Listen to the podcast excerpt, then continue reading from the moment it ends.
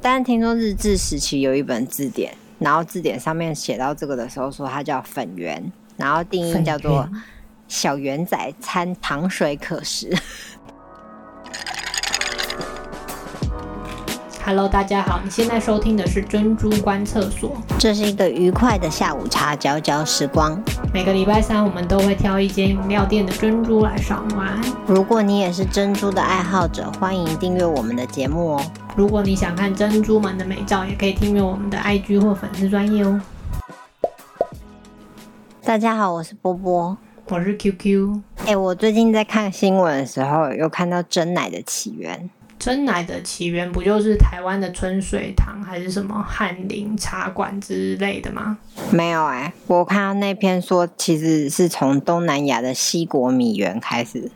什么是西国米园？西国米园西国米，好，对，它的别称就是西国米，好像其实就是西米露。 哦，居然西米露就是跟那个椰奶会弄在一起的，对，居然不 Q 又小又白的东西。但我是比较不爱椰奶啊。反正就是因为后来进口的很贵，所以十八世纪的时候，台湾人就开始自己用番薯粉跟素薯粉做。诶、所以就是后来的现代的珍珠了吗？哎、我不知道哎、但是听说日治时期有一本字典，然后字典上面写到这个的时候，说它叫粉圆，然后定义叫做粉小圆仔掺糖水可食， 那就有点像豆花店的粉圆汤。应该类似那样吧。然后后来嘞，后来就有真奶啊，就发明了真奶。这么突然哦、好像其好啦，它还是有个过程，就是从泡沫红茶店开始。哦，泡沫红茶店那是什么？哎、我我们不要话题继续深入，我们换回来今天的珍珠。哦，那我们刚刚讲的跟今天的珍珠有什么关系？ 就是我们今天喝的那个珍珠，不是有点透明，又有点白，然后又有点小，看起来就比西米露大一点的珍珠。哦，今天那个是真的很小颗，没注意的话就喝下去了。对啊，可是咬起来蛮 Q 的，如果我咬得到的话，所以口感你打算给它一到九，要给几分？我觉得认真咬过之后可以给到七分。真的，这次有被弹到的感觉，虽然它很小，那感觉还蛮不错的。而且甜味蛮淡的，不会死甜，所以这样你今天味道分数也要给它不错咯。味道也可以给到七分。哦，那整体呢？整体今天喝的是红茶拿铁，搭配珍珠的话算是比较基本款。然后今天也是喝微糖的，所以整杯喝起来其实超微糖，有种养生的感觉。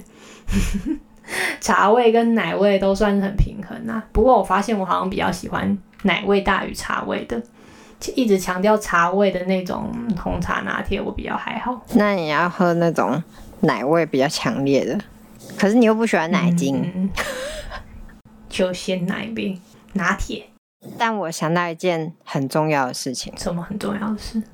我们一直没有说我们今天喝哪一间饮料。 傻眼。 我们今天喝的是木木茶旅，就是这间店其实它本来主打的是奶盖、但我对奶盖还好，但是它不是有草莓是吗？草莓，现在不是季节，不然我就会点好吧草莓。 但是听说其实有个隐藏菜单叫做黑糖波霸凤梨冰茶，黑糖我先不用，黑糖掰。可是你如果不喝波霸，你就只有这个咕噜滑进去的小颗珍珠。就是要一直去找它，但是我觉得还蛮 Q 的啊、还可以啊。 好吧，你满意就好。嗯，而且我今天午餐吃的蛮饱的，所以感觉这样好像比较不会太占位的空间。所以我们今天是不是差不多了？没错，如果你们喜欢我们的节目的话，欢迎订阅哟。也欢迎赞助我们饮料费哦。如果你想看珍珠们的真相，请上我们的 IG 跟粉丝专业。好哦，好什么？你又不是观众，我帮你回应一下，好吧，啵啵。拜拜。